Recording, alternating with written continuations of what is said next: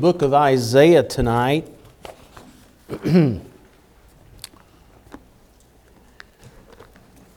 Through the years, I have gone back and forth. Sometimes I preach a lot out of the New Testament.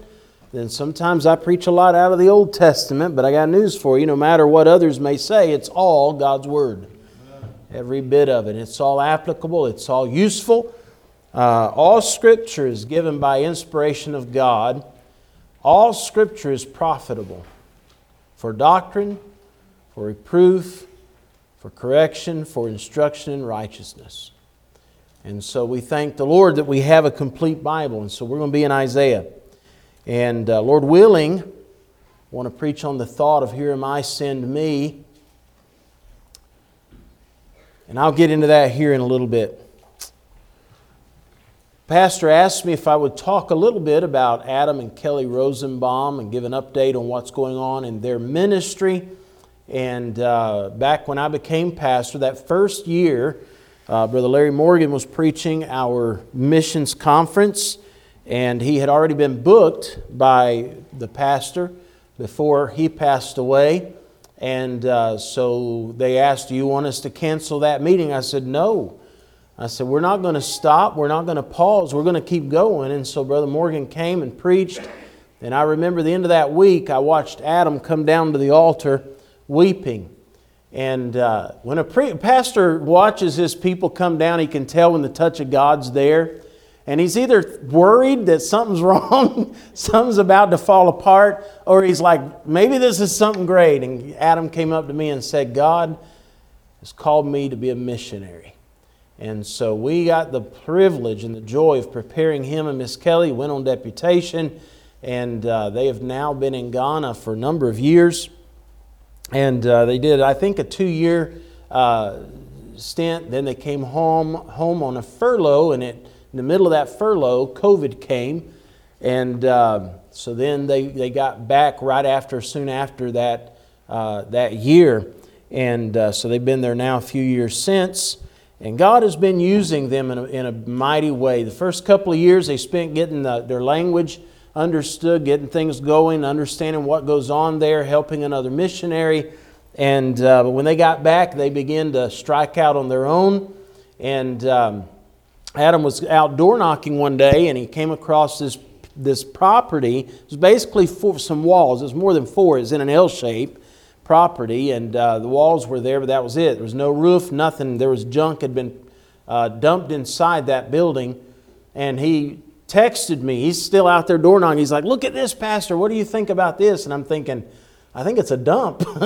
But I said, man, if God's laid that on your heart and you're that stirred about it, let's look into it. So found out who the owner was. They ended up, and I'll probably get this wrong. I don't know if he'll hear this, but I don't remember what the cost was, but it was very, very, very little. It was just a little bit of money for a 5-year lease on that property. They would do the improvements to it. We would do the improvements to it. And so churches gave, and they put a roof on it, put a floor in it, put windows in it, a door on it, built some furniture for the benches and stuff inside.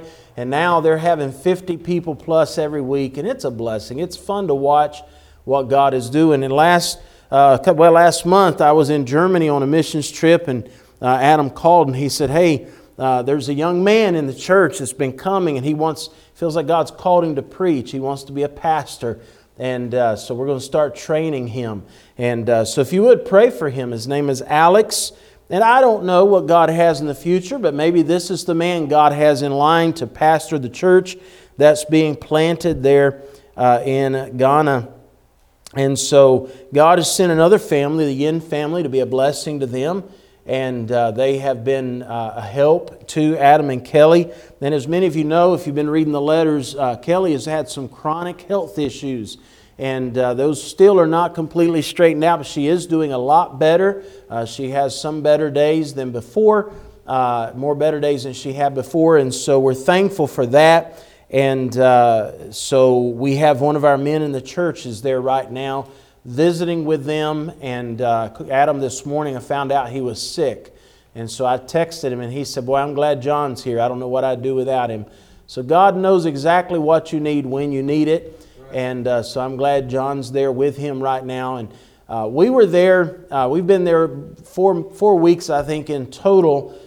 We helped them move to Ghana initially, and both myself and Wendy got sick. It is very difficult to go to Africa and not get sick. So pray for them. There's malaria, there's the dengue fever, there's all kinds of sicknesses that missionaries have to deal with, and especially when it's your children that are so sick you're not even sure they're going to make it. That is a very disturbing thing to go through. But that's what I was talking about last night. These are heroes. And they don't look at themselves as heroes. Adam has many times come to me and said, Pastor, I don't know if I can do this. I said, God called you. You can do it. There's no doubt about it. In short, that's what the discussion we had. But you don't go into it thinking, well, I'm an Iron Man. I can do this. I'm going to be the hero. No, you go into it thinking if we get anything done, it's by the grace of God. And God has certainly used them. And I am so thrilled and thankful for what has been done there in Ghana. The ministry is growing. They've seen souls saved. They've seen people learning, staying for going to classes, special discipleship classes and such as that. So that's going forward, and I thank God for that. And so it's my desire very soon to be able to go and visit with them if the Lord will work that out. Does anybody have a question about the ministry in Ghana? I don't know if I can answer it, but if I cannot, I'll get the answer by tomorrow. And so if anybody has a question about Brother Rosenbaum or the ministry there in Ghana. What's the name of the town that they're in? They are in Kumasi. Yeah, there's little, they call them, well, in Mexico they were colonias, but there's neighborhoods in different areas and districts, but the town, the city is Kumasi. Kumasi, Ghana. And it's inland. We would fly into Accra when we went, and then you take a bus over to Kumasi, and thankfully they've just got it, so you can now take flights pretty easily from between Kumasi and Ghana. Or, yeah, Kumasi and Ghana. So, Ghana is Kumasi and Accra. And so Accra is where the international airport is, where you fly into, and then you go wherever you need to from there. And it's just like Mexico. It's dangerous driving there. Yeah. How's the government attitude to our missionary? They don't have a problem with it. Yeah, that's pretty easy. We have a organization. Our church is listed as an organization there. And so in their view, Adam is our representative. He is a volunteer, an unpaid volunteer. And so that's the way they view that, and they don't have any problem at all. Ghana is very religious. There's a lot of charismatics there. In fact, when we were there, it can be unnerving because late into the night you can hear them, and it sounds like a rock and roll concert, but you can hear them all over the villages. With their music and stuff going way into the night, and even their preaching. They might have three people. They got a super sound system, and they're booming that out, you know, past midnight. And so sometimes it can be disconcerting. And they would meet in schools. The church there would meet in a school. And I remember going there. They didn't have electricity, so we took our own lights in and hung them up. And all around us, you could hear people speaking in tongues. You could hear groups of no, just jabbering all over. And so it's creepy, it's satanic. You get that feel there. But to them, it's religious, it's church. And so they don't have a problem with religion in church. So they haven't had any kind of resistance at all in their ministry. Anybody else? All right. Well, if anybody thinks of one, did I cover about what you wanted me to cover, brother? All right. If there's any more questions, we can ask them tomorrow. Yeah, that'd be fine. That'll be fine. And pray for Adam right now. He, as I said today, he told me, he said, I don't feel well. He says, this is the worst day I've had in a long time. And so pray for Brother Adam. Satan is always attacking your missionaries. Understand that. If he's not attacking them spiritually, he's attacking them physically. If he can't attack them physically or spiritually, he will attack them socially. He'll attack their family. And yeah, and I know all of you think that preachers have perfect little families, right? Husbands and wives of pastors and preachers and missionaries, they never get into arguments. The kids are always perfect. You know, messes are never made. No spills are... Yeah. They struggle, and so Satan knows what to do to get his hand in the door. So be in prayer for the missionaries, if you will. All right? Isaiah chapter number 6. We're going to read here 9 verses. Actually 8 verses, 1 through 8. And then we'll get into the message. And I want to be careful this evening. I don't want to say something out of turn, but I want to address the idea or the teaching of being called to ministry. The Bible says, in the year that King Uzziah died, I saw also the Lord sitting upon a throne high and lifted up, and His train filled the temple. Above it stood the seraphims. Each one had 6 wings. With 2 he covered his face. With 2 he covered his feet. And with 2 he did fly. And one cried unto another and said, Holy, holy, holy is the Lord of hosts. The whole earth is full of His glory. And the posts of the door moved at the voice of him that cried, and the house was filled with smoke. Then said I, Woe is me, for I am undone, because I am a man of unclean lips, and I dwell in the midst of a people of unclean lips. For mine eyes have seen the King, the Lord of hosts. Then flew one of the seraphims unto me, having a live coal in his hand, which he had taken with the tongs from off the altar. And he laid it upon my mouth, and said, Lo, this hath touched thy lips, and thine iniquity is taken away, and thy sin is purged. Also I heard the voice of the Lord saying, Whom shall I send, and who will go for us? Then said I, Here am I, send me. Our Father, I pray You'd help us tonight as we look at this passage and we draw from it this idea, the necessity of men answering the call to go and preach the gospel, not just in America, but around the world. God, we need more preachers. We need more men of God. And Lord, we know there are even churches in America that do not have pastors.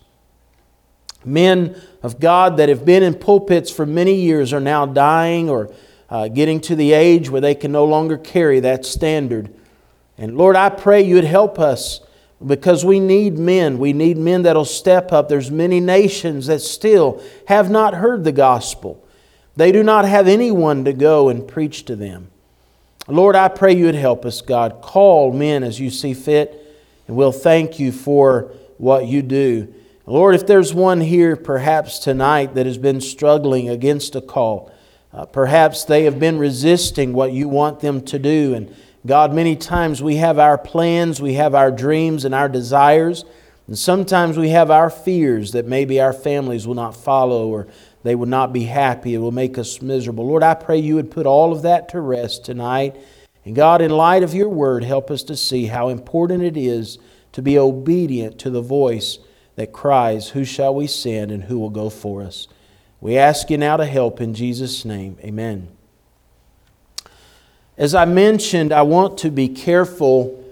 I think many times as preachers, we intend well, but we say things, or through our testimony perhaps of our personal calling and our personal life, we put the wrong idea in people's minds. And I think a lot of young men today are waiting on the same kind of event or experience like the Apostle Paul had on the road to Damascus. We're waiting on some kind of a experience, a touch from God, a specific and clear call on our lives that will make it plain to us that God is calling us to the full-time ministry. But I think what we miss is this: God has already called every man who is born again to serve Him. Right. It's not just your pastor. It's not just Brother Humphrey. It's not just myself. It's not just Brother Adam. It's not all these. It's every man of God. Everyone who says they are bought by the blood of Jesus Christ have a call on their lives to preach the gospel. The call has gone out. I think through the years, I know in my case, in my experience, been in church all my life, and I've watched pastors and preachers and missionaries and evangelists get up and almost coerce people, almost bend their arms and do all kinds of things, trying to get people to say, okay, yeah, fine, I'll do it. But listen, God is not He's not the mafia. He's not going to break your leg if you don't say okay to Him. Amen? God wants men to step up voluntarily with a pure heart, with a desire in their soul to serve Him. And I've seen many times that I believe I've seen that in some men. And they feel like, or they behave as if there is that fire in them. They have a desire to serve God or do something. And I've had men come to me, Pastor, I'd do whatever God would call me to do if He would only call me. Well, let me just rest your mind tonight. He has called you.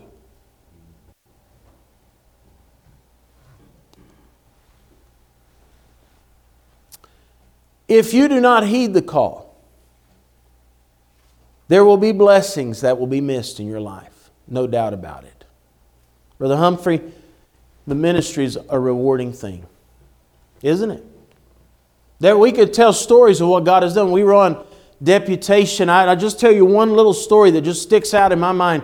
We're working hard, trying to save up everything we can, trying to go from church to church to church.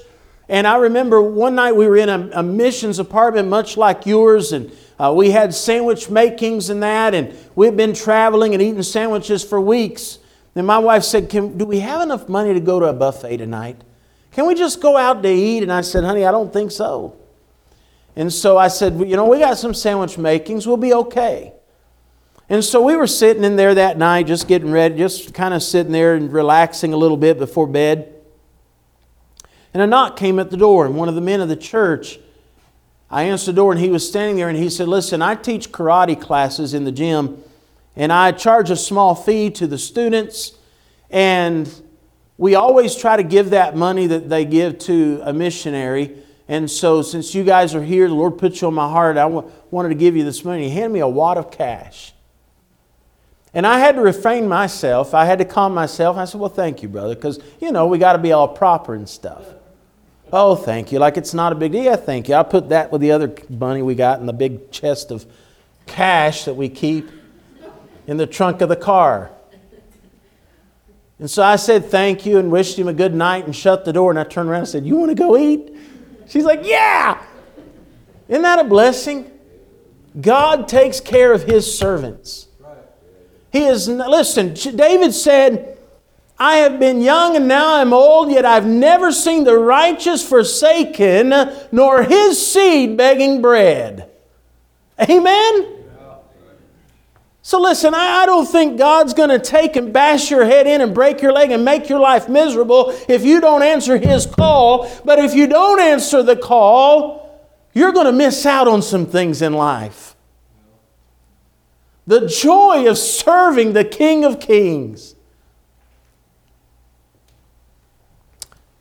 A lot of folk look at me, and God's been good. I've been all over the world and been able to see things. My wife and I have traveled all over America. Deputation and furlough is a blessing to us.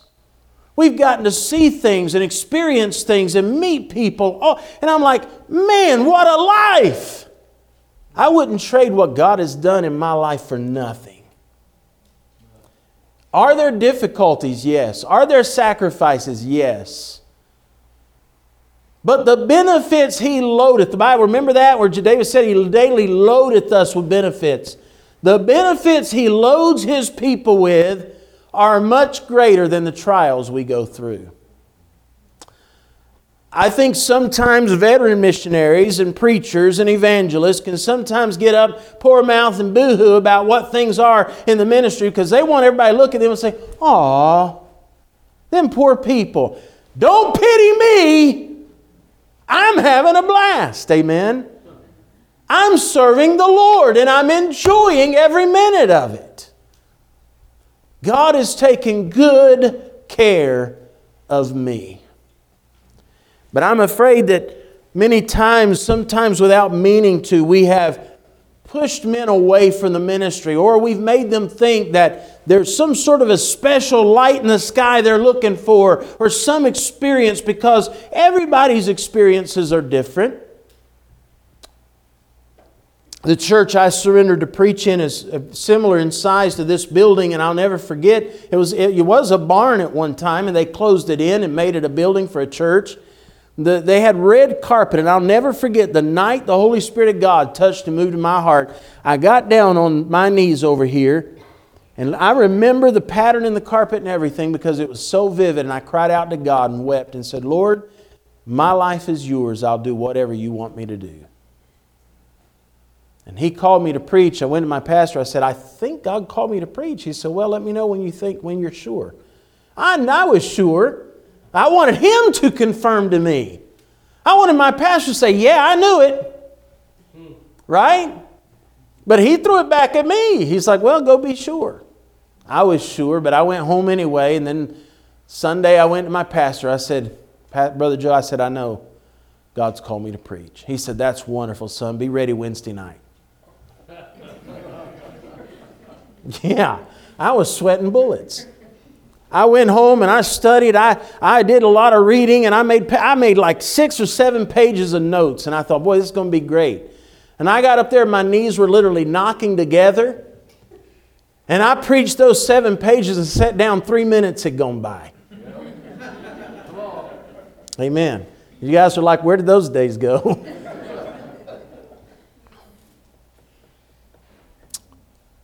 The call has been given. God is calling men. Pastor, I don't think God has quit calling men. But I think maybe men are looking for something different than the reality of it. God has called us, and now He's waiting on us to respond. Who shall we send? Who will go for us? I want us to look at the anatomy here of a call. In this passage, I have 4 things I wanted you to look at tonight, and then we'll be done. But in this passage here in Isaiah chapter number 6, the first thing I want us to see is this. I notice that we must have a godly focus. Isaiah was a man who, according to what we read about him, walked with the Lord. And if you read through your Bible, you're going to find that when God used someone, when He called someone, He called people that had zeal, they had desire, they had an urgency for the things of God. Even though Paul was doing the wrong thing, he was doing it jealously. He was doing it with a lot of zeal. He was doing it because he believed God and he wanted to be the best thing for God's work that he could be. He was just misled. He had zeal, but not according to knowledge.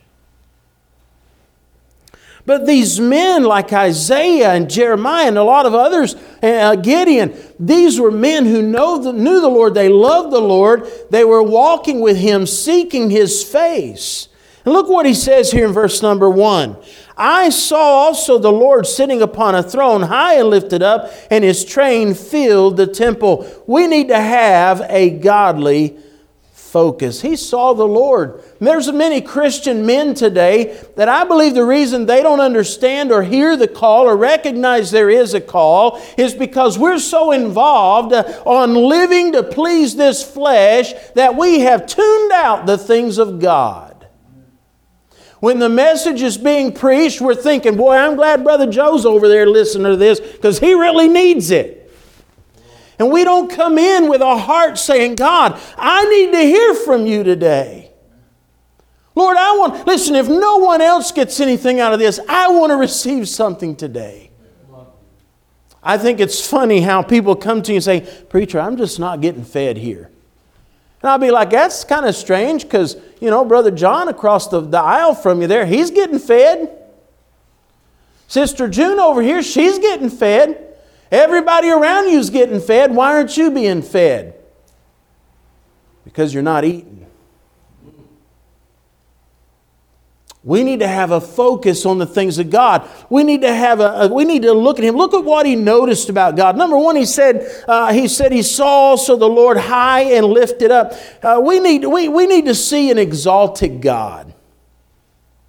An exalted God. We don't have people today make their own God. If you notice that, people made up what they want God to be. They have invented God. They have invented a God who just gives them everything they want and is okay with whatever they want to do. I've literally heard believers tell me that. The Lord is okay with anything as long as I want it. He wants me to be happy. I sat down at lunch with a guy one time. He said, yeah, we're going to leave the church. I feel like that's what we should do, and blah, blah, blah. He goes on. And I said, brother, how in the world can you think this is the right thing that God wants? What is it that makes you feel like God is leading you to do this? You know what he quoted me? He said this, delight thyself also in the Lord, and he shall give thee the desires of thine heart. I said, so your desire is to leave me? Your desire is to go somewhere else because you don't like it here? So God's going to allow you to go because you delight in him. I think you've messed that verse all up. I think your idea of what, you're just making something up, taking it out of context to make you feel better about yourself. We don't see God the way he really is. We've made him what we want him to be. Instead of us being his servant, we've made him our servant. Well, he is a friend of sinners. Thank God that he came and he died on the cross. He made himself of no reputation. But that doesn't change who he is. He said, I saw him high and lifted up. We need to see an exalted God. Then the Bible says here he saw a holy God. These cherubim or seraphim were flying over him, and they were crying, friendly, friendly, friendly. No, they were crying, love, love, love. No, of course not. They were crying, holy, holy, holy. They were crying it so loud, the Bible says, the timbers, the posts of the door moved with the sound of their voice.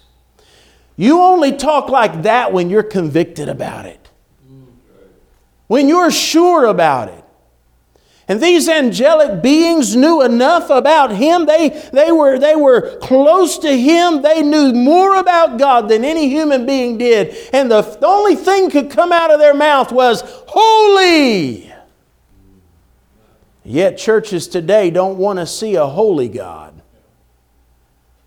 They want to see a common God. They want to see a God like the ones the churches in our community, I don't know about around here, but they'll put up billboards saying, come as you are. And if you say anything about dressing decent to go to church, people get all, I don't care how I look. You need to start reading your Bible, because he does care how you look. When he laid things down for the Old Testament worship, the dress was very clearly stated how it ought to be. How everybody was to behave was clearly stated. Jacob went back to Bethel. He told his family, go change. Get cleaned up because we're going to meet God. God is a holy God, and we've got to stop coming to him like he is some kind of man just like we are. God is not man. God is greater than man. He is holy and righteous. He saw a holy God. Listen, I believe we ought to have more of a godly focus. Notice what else he saw. He saw a powerful God. The Bible says the house was filled with smoke. We saw this when the temple was dedicated. It was filled with smoke, the presence of God. Now, I don't understand what that was all about. I don't understand that 100%. But what I do know, it was unnatural. It wasn't a normal thing. It wasn't somebody lit a fire and it filled the thing with smoke. No. This came from heaven. This was a heavenly act. It was something man had nothing to do with. Sometimes we'll go to church and Even during the music or even before that, somebody will be praying and starting to weep and the Holy Spirit of God will move in. I cannot explain it. I don't know how to describe what goes on, but people start coming to the altar and things begin. God begins to work in hearts. People are convicted. People get even saved. And you're like, what is going on? I'll tell you what's going on. Something that man cannot do is being done by God. But many churches have given up on that type of thing. Now churches want to create something. They want to work it up. They want to use a band or some sort of a, boy, I enjoyed the music already today, man. And last night, tremendous. We don't need that stuff where people get up there and get everybody to clap your hands, lift them up, run around in circles, make yourself dizzy and giddy and laugh until Jesus comes. No. We don't need that stuff. We're not in a show. This is God's house. He saw a powerful God. We, as God's people, as churches, have so lost the power of God in our congregations that instead of figuring out how do we fix that, we've started imitating it. We've started figuring out how do we make it look like we have it. You know, one thing we associate with power is a big crowd. Boy, God was with us. We had 1,000 people. Yeah, don't mind the cigarettes and drinking. That was just, you know, right? It's shocking what goes on in some of these things that are called churches. But they'll always say, yeah, God's with us. We know because we had a bunch of people there. No, that's not. You don't know that God's with you just because there's a bunch of people there. There's holiness. There's lifting Him up. There's power. A power that is beyond what we can do. The power of the Holy Ghost reaching inside of a heart and breaking it. Molding us, bending us, even when we're hard as we can be. When we walk into the house of God thinking, I'm tired, I don't care what He says tonight, and we sit down and something is said, a verse is read, or a song is sung, and our heart begins to melt, that is the power of God. He saw a powerful God, and too many times we've given up on that. I've heard preachers get up and lament, boy, I remember the day when the altars were full, and this happened and that happened. Well, can I remind you, the same God is still with us now as was back in the whatever? Let's don't talk about what God used to do. He can still do it. You know what limits God? We do.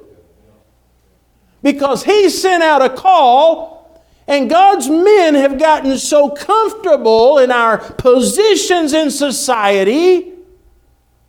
You know why missionaries want to go to third world countries and they want to build ministries there? Because those people don't know what it's like to sit in a cushioned pew.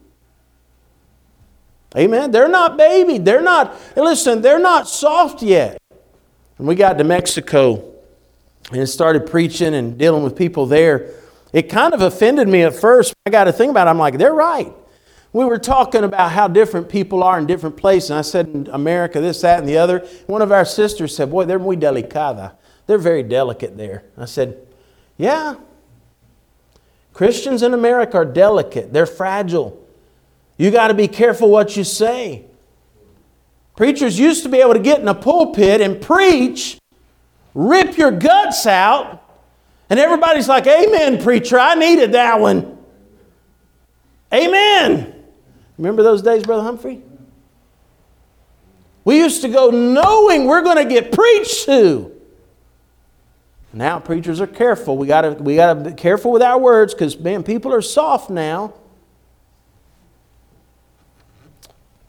He had a godly focus. He wasn't concerned about the things of the world. He was concerned about one thing, and that is exalting the Lord. What is your purpose as a church? The Bible says, unto Him be glory in the church. Your purpose as a church is to glorify God. Now, the work we do in ministry, winning souls, giving out the gospel, reaching out to the natives, whatever you do, supporting missionaries. All of those things are ministries, and all of those things give glory to God. We begin to mess up when we start giving glory to man. When we start exalting man, then there's a problem. But number two, he said, I also saw the Lord, but also I begin to think that those answering, or the lack of those answering the call, is maybe due to our view of God. We look at him as a common thing. He's just a force, and he's become so disconnected that people today, even Christians, they don't think of who we serve. Look at me. Your Creator that gave you life wants you to serve him. And we're like, I'm busy. You don't understand. I got a family to raise. You don't understand. I've got commitments. We don't have a good view of the Lord, do we? God is like a genie in a bottle for many Christians. We don't even pray unless we really need something. I'm just being honest tonight. Many Christians, listen, if we were to be honest tonight, we were to say, listen, this is how much I pray. This is how much I read my Bible. I think you would be shocked at the number of Christians who spend little to no time at all in prayer and reading their Bible and communing with the Lord. That's what I'm talking about. It's no wonder men of God, preachers or saved men, are not answering the call, because they are not walking with the Lord. Over and over again in the New Testament, we see this phrase, walk in the Spirit. He says, if you walk in the Spirit, you will not fulfill the lusts of the flesh. You know what we're doing every day? You say, well, preacher, I'm not committing adultery. I'm not doing whatever, I'm not doing drugs, or I'm not doing this or that, but we are in no less way fulfilling the lusts of our flesh. You understand that? Don't look down at the adulterer when you're working your life away, trying to have a bigger house and more cars and more fancy playthings. We've lost sight of who God is and how important his ministry is. Everything we are is about him. Amen. Everything. The social gospel has influenced even strong churches in our day. The ideology of Joel Osteen and others that God just wants you to be happy. He died on the cross for you to have joy and happiness. Jesus Christ died on the cross. And you understand what I'm saying. He died on the cross to bring glory to his Father, because that was what was required. He saved my soul for his glory. You understand that? God didn't make you. Now you're such a special thing. God's like, wow! I can't believe what I've done. I have outdone myself. I mean, this one's special. We do that with our kids, don't we? I think the way people treat their kids is a reflection of the way we treat God. We created those little things. They can do no wrong. Nowadays, do we have any teachers here teaching public school or anything like that? Nowadays, you have teachers that if they were to try to get onto a child or say to the parent, your child did such and such. Now, in my day, my dad would be like, you wear him out, and when he gets home, we're going to whip him again. Nowadays, it's like, my kid doesn't do anything like that. And so our idea of how we do with our kids, they can do no wrong. They're just our little angels. Listen, many moms and dads have made their children idols. And that's the way we view our relationship with our Heavenly Father. I'm His idol. He adores me. Look, Jesus died on the cross for me, so look who I am. You see what I'm saying? We have made it about me.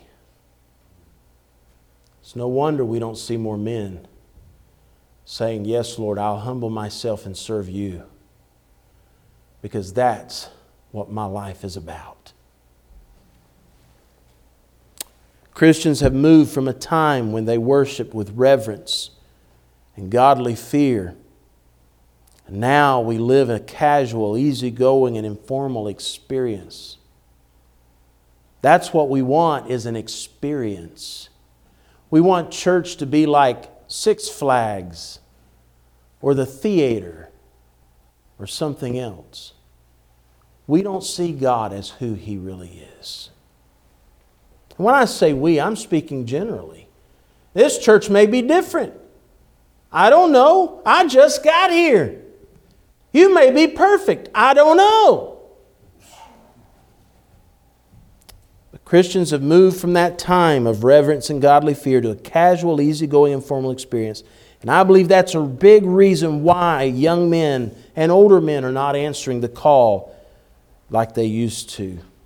I think if we could get back to worshiping the Almighty, recognizing who He is. Look again at what Isaiah says here. He said, I saw the Lord sitting upon His throne, high and lifted up, and His train filled the temple. And above it were the seraphims, and he talks about that. And they cried, holy, holy, holy. And He didn't say, woohoo, I'm going to start shouting and dance around. No, He said, I said, woe is me.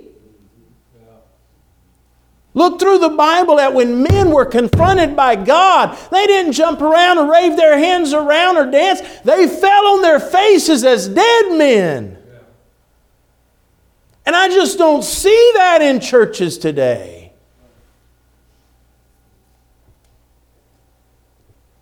We need to have a godly focus. But number two, I noticed that we must have a proper view of self and society. In verse 5, he said, woe is me. And in society, you guys listen, I'm not telling you anything new, but I'm afraid we feel like it's out there, but it is literally touching our families.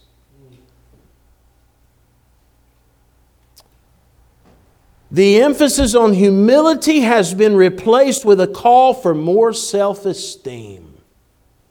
You are special. Even in our soul winning, brother, I've tried to change a little bit how I approach it when I'm going out witnessing. We used to, you know, you go to the door and say, you're special to Jesus. Jesus just loves you. And He's making a mansion for you if you'll trust Him. You know what? I started going and saying, you're a wicked, dirty, rotten scoundrel. You deserve hellfire. I deserve hell. Our church will not come to me and say, I deserve so-and-so, because I always reply, well, I deserve hell. But I didn't get it. Thank the Lord, amen. And it's all for His mercy and grace. But we ought to have a better view, a more proper view of ourselves. He said, woe is me. Let me show you a couple of verses. Go over to Philippians chapter 2. Philippians chapter 2.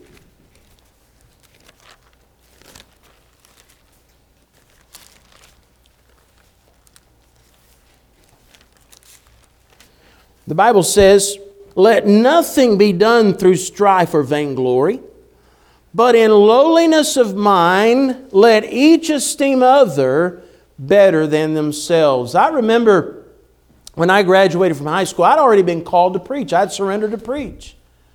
But I began after graduation because this had been drilled into me by my teachers. I had gone to public school, by my teachers and by others in the community and others. They had drilled into me, you need to, find something you love doing and do it. Just, do something. You need to make money. You want to be successful, get a good education. We hear that in the government today, don't we? You just go get you a degree and we'll pay for it. People make more money if they got a degree. My wife for a little bit was working at a coffee shop. She had people in there working with her, had doctorate degrees. Why? Because they couldn't find a job in the field they were trained for. And now they'll give you a degree in anything. They'll give you a degree in smelling flowers. Whatever you can think of, they'll give you a degree in it. You walk away with a paper, but little more than that. What are they doing? They feel like, listen, they think this is the real answer. Build up their self-esteem and they'll do better. Crime will stop. People will stop stealing. They're going to stop murdering. They're going to stop doing this. They're going to stop doing that. If you just build their self-esteem up, you do that through education. Has it worked? No. The answer is actually on the other end of the spectrum. Humility.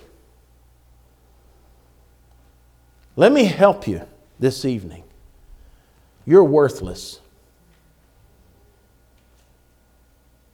Now, some of you are looking at me like, "Whoa." Yeah.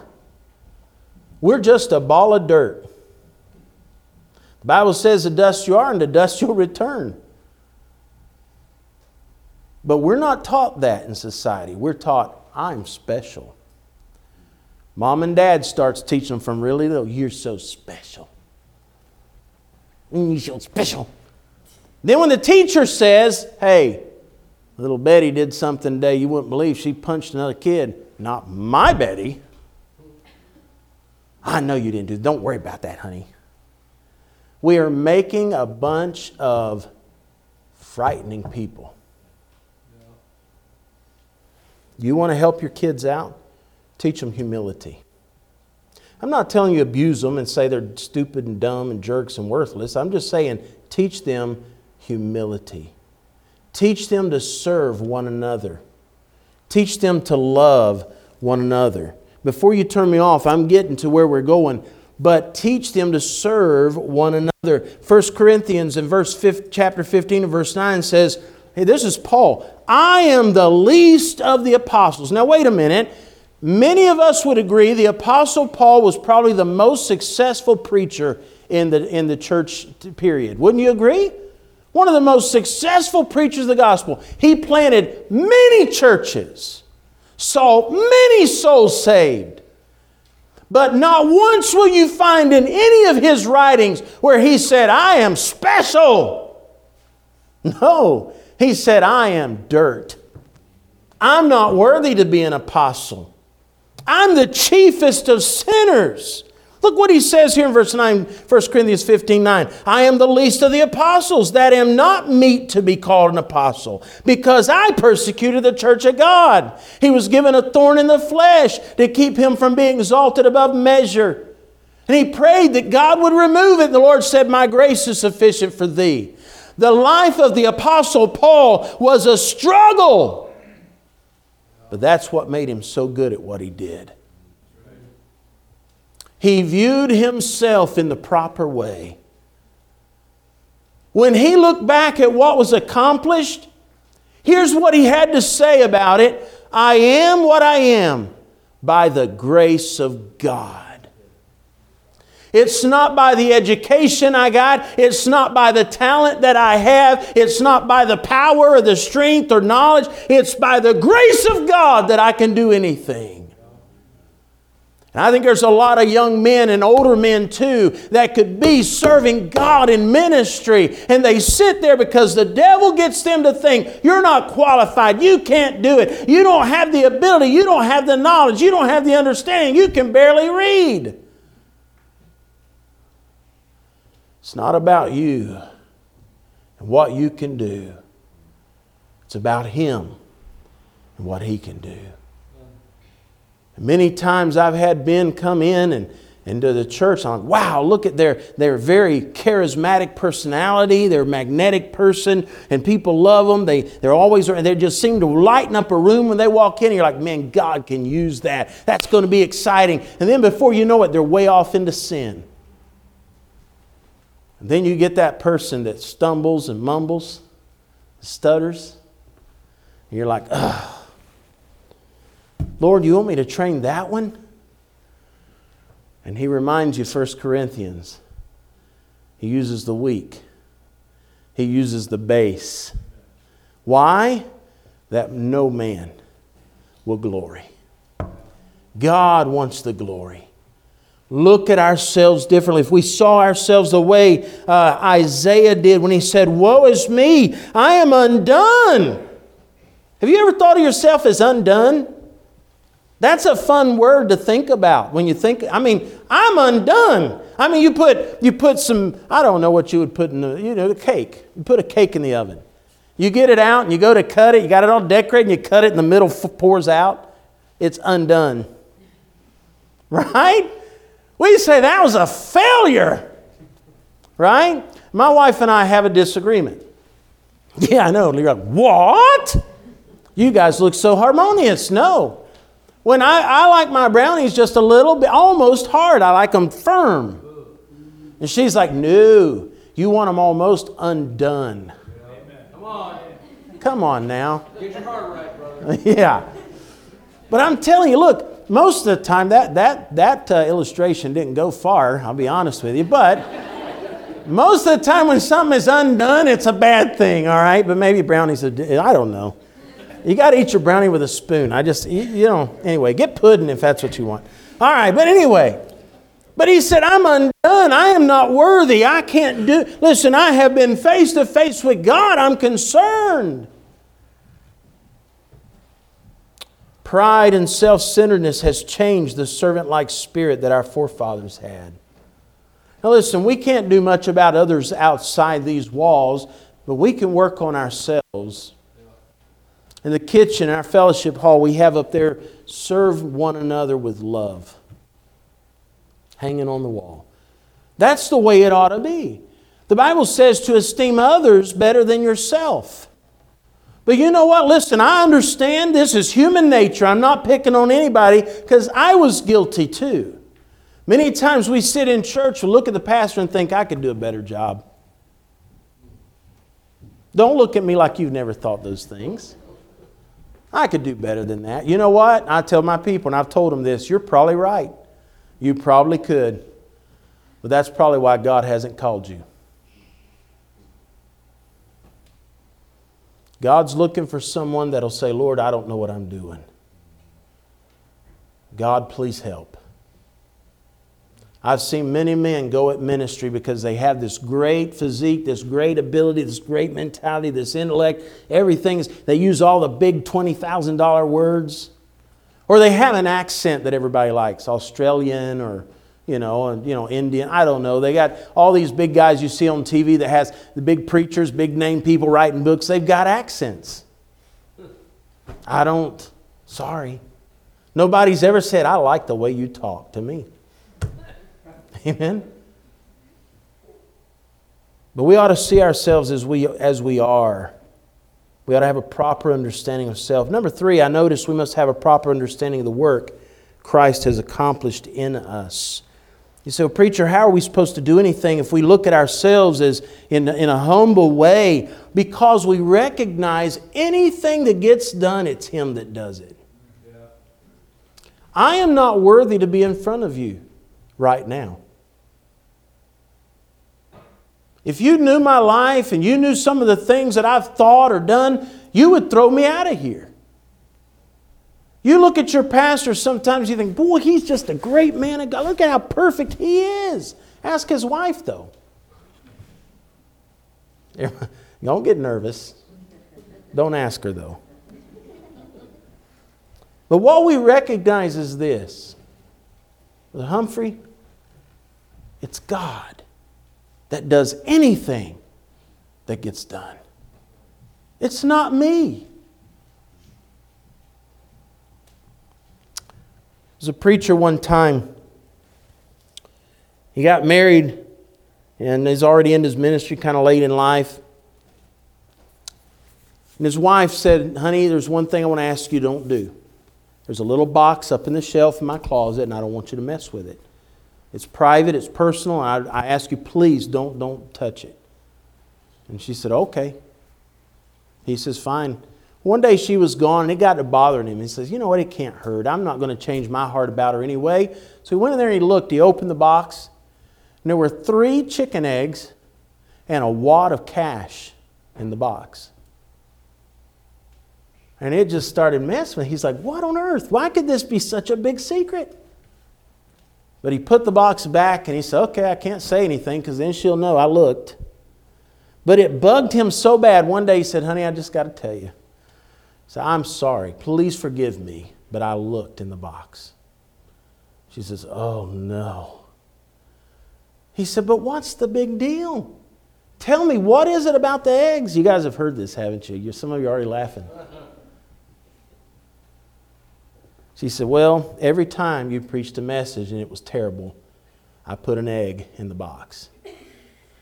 And he's like, all these years and just 3 eggs, that's not too bad. She said, yeah, but every time I got a dozen, I sold them.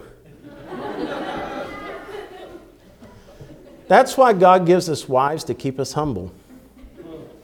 Years ago, my pastor said they were walking home from church. They lived there on the property, sort of like your pastor does. And they were walking to the house from the service. And he said, honey, we're men. We just need help sometimes. We need to be encouraged. So he said, honey, did you get anything out of the message tonight? She said, yes, I did. A 15-minute nap. So we need to be humble. Verses 6 and 7 here in Isaiah. One of the seraphims, the Bible says, flew unto him, and having a live coal in his hand, which he had taken from the altar with tongs from the altar, he laid it upon my mouth and said, lo, this had touched thy lips, thine iniquity is taken away, thy sin is purged. I think a lot of times men hesitate to serve because they don't feel like they're worthy or they can't. And it's just, you know, I'm not like Pastor Dimler, or I'm not like Brother Pittman, or I'm not like all these other men of God. I just can't. We are just men. Have the same struggles. We sometimes wonder, did I blow it? Was there anybody get anything out of that tonight? But the thing that makes us understand that it's worth it is we know it's not us, it's Him.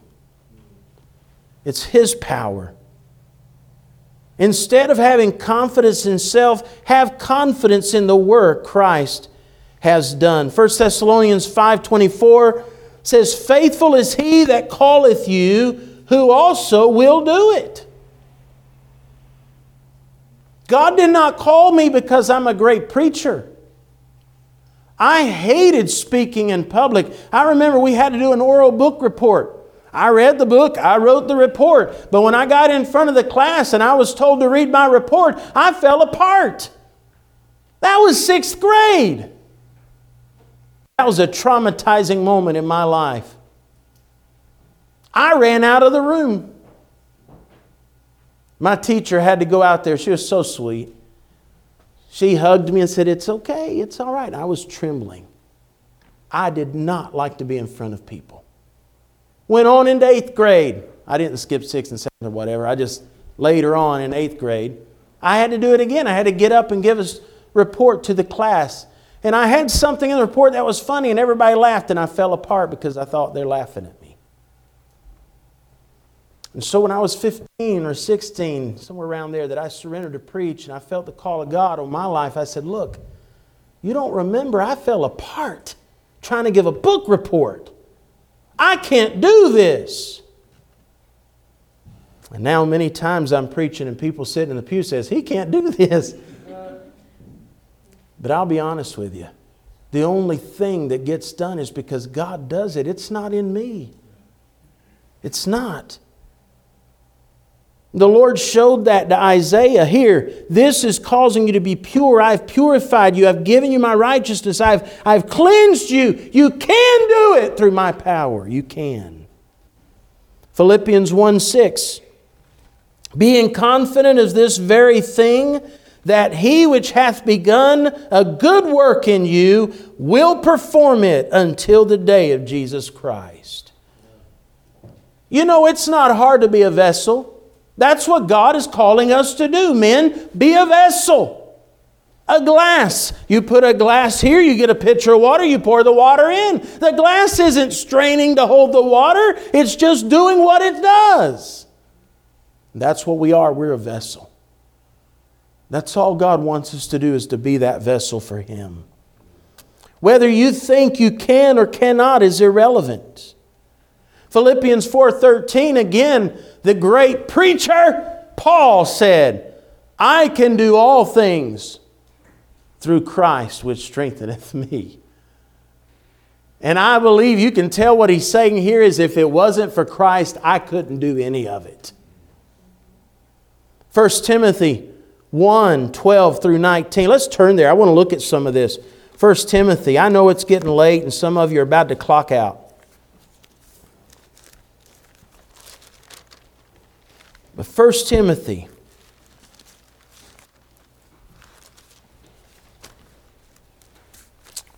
Chapter 1 and verse 12. I thank Christ Jesus, our Lord, who hath enabled me, for that He counted me faithful, putting me into the ministry, who was before a blasphemer and a persecutor and injurious. But I obtained mercy because I did it ignorantly in unbelief. And the grace of our Lord was exceeding abundant with faith and love which is in Christ Jesus. This is a faithful saying and worthy of all acceptation, that Christ Jesus came into the world to save sinners, of whom I am chief. He's not lifting Himself up. It's all Him. Howbeit for this cause I obtained mercy, that in me first Jesus Christ might show forth all longsuffering for a pattern to them which should hereafter believe on Him to life everlasting. Now unto the King, eternal, immortal, invisible, the only wise God, be honor and glory forever and ever. Amen. In verse 19 he says, holding faith and a good conscience, which some having put away concerning faith have made shipwreck. You see what he's saying here is, it's not about me. Timothy, make sure you trust the Lord with it. Timothy, if you ever get to the place where you're trusting in your ability, you're in danger. Make sure you know it's all about Him and what He's doing in your life. But lastly, number 4, I noticed that we must have a desire to get involved. After all of this, the Lord calls out and says, whom shall I send? And who will go for us? By the way, there's you another verse for the Jehovah's Witnesses and others that don't believe in the Trinity. He wasn't talking about us as in me and the angels. Amen? He's talking about the Godhead. Then said I, here am I, send me. We've already seen that Isaiah didn't feel worthy. But when the call came, he said, I'm willing. Here I am. And here's the bottom line. Here's what I think. The reason men are not surrendering to ministry is because they simply don't have a desire. They don't want it. Sometimes, Brother Humphrey, they've seen preachers struggle. They've seen churches have the attitude, you keep them humble, we'll keep them poor. My wife, when we met, she's told the story, and she many times said, I don't want to marry a preacher, because her dad was a pastor. She watched her dad get stabbed in the back. Many times pastors' family have a jaded outlook on things. They're just not happy with ministry. Many times they leave the things of the church when they're out of the house, because they've watched the struggle, they've watched the hurt, they've watched the pain. And many times preachers have so highlighted all of that, so that now men sitting in the pew, when the call is given, whom shall I send and who will go for us? They won't say anything. They might be afraid of the woman sitting next to them not being happy about it. You know what, wives? It'll be a good thing for you if you would tell your husband, honey, whatever God called you to do, I'd be right here with you. You may not understand or realize that he may be avoiding the call because he's afraid of how you would respond. You, ladies, you know this. Your husband does not understand you. I can't stand those games where they're like, what did your wife wear yesterday? I don't know. Clothes? I'm pretty sure there was a skirt. But don't ask me the color. Right? What's her favorite color? What's her favorite flower? It changes every day. Yeah. I don't know. What's her favorite food? Chocolate. I know that. But what I'm saying is, listen, ladies, sometimes your husband hesitates to follow the Lord because he doesn't know how you will respond, and you mean so much to him. He wants you to be happy. I've watched Adam and Kelly and other missionary couples. I watched my own wife many times on deputation where they'd put us in a room. Oh, let me tell you this. This is going to blow your mind. We were on the field and a preacher called me and said, hey, will you come over to Puerto Vallarta and preach for us? I said, yes, sir, I'll be there. By the way, in Mexico, I preached 2 hours.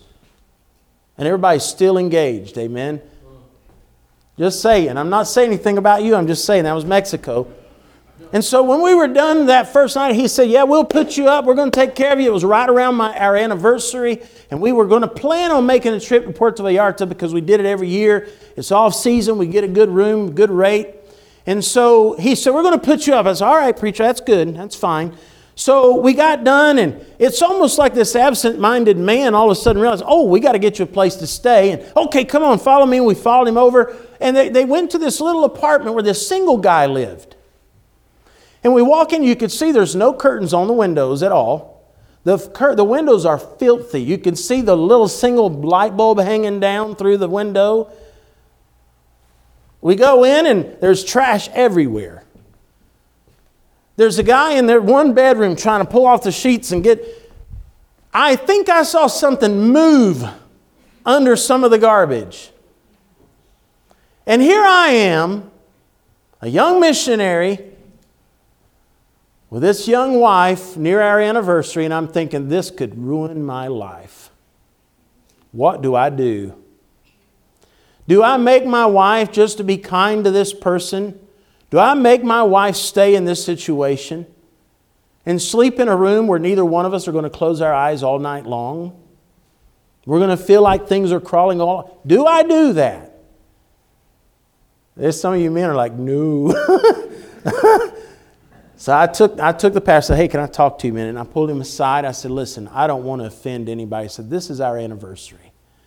And I want to do something real special for my wife. And I said, I appreciate what you're doing. I really do. I said, but we're going to go over here to this hotel that we generally stay at while we're here for our anniversary. We're going to get a room there if you don't mind. And he said, oh, yeah, I understand. And it worked out. You know, they were very kind and gracious about it. But I was like, whew. I mean, here I am, I've got to either offend this person or my wife. I got to live with her, not them. Right? After I'm done, I'm gone. I'm leaving Alaska so I can fillet you. I'm just joking, I wouldn't do that. But the thing is, I think sometimes men are worried about what their wives are going to do, how they're going to react, how are they going to handle it. If I surrender and God calls me to Africa, what do I do? God will work out those details. You just be obedient to God. You trust the Lord. Isaiah had a desire to get involved. He immediately said, here am I, send me.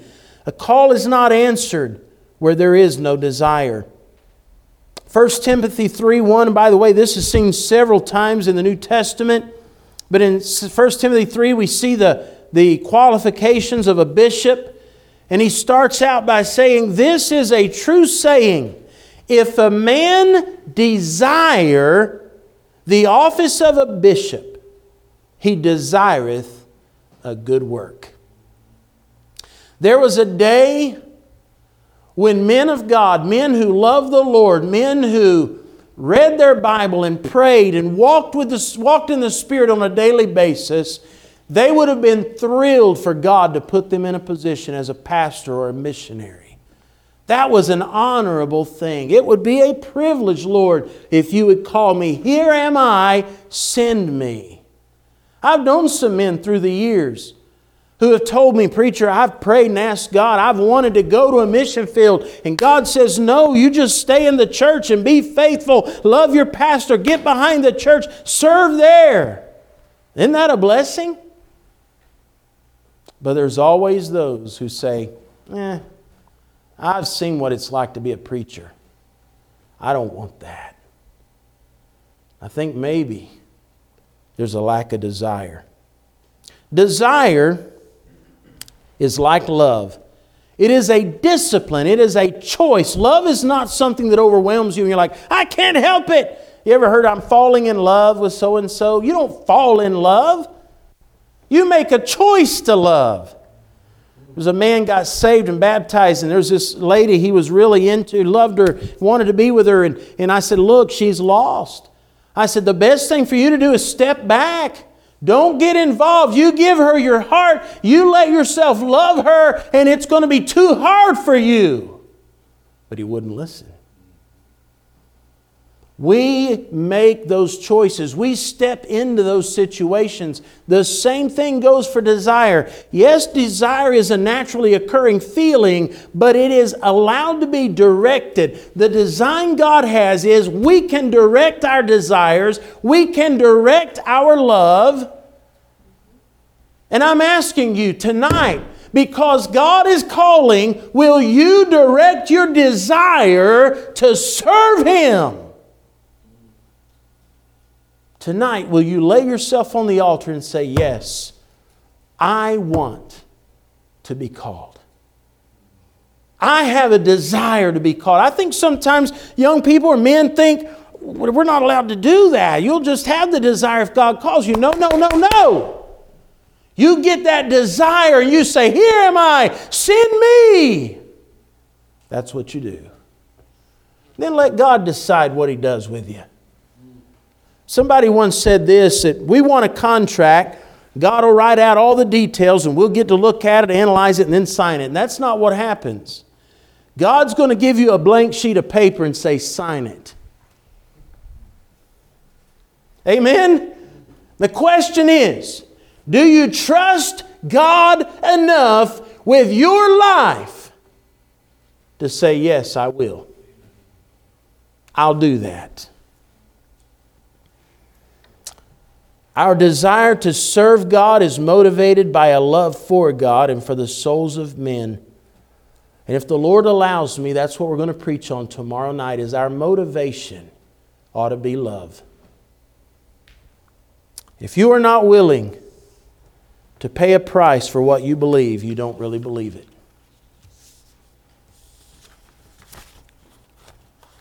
Do you believe